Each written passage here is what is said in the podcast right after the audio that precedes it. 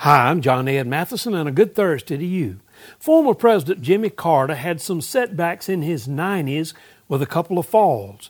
When he returned to his Sunday school class, he said, It's incompatible for any Christian not to believe in life after death. After a brain cancer diagnosis in 2015, I assumed naturally that I was going to die very quickly. I didn't ask God to help me live. But I just asked God to give me a proper attitude towards death.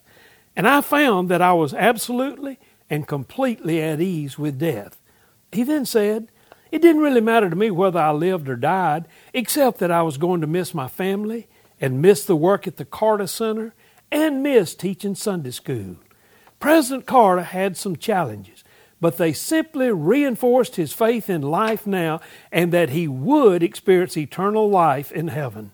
That faith is available to you.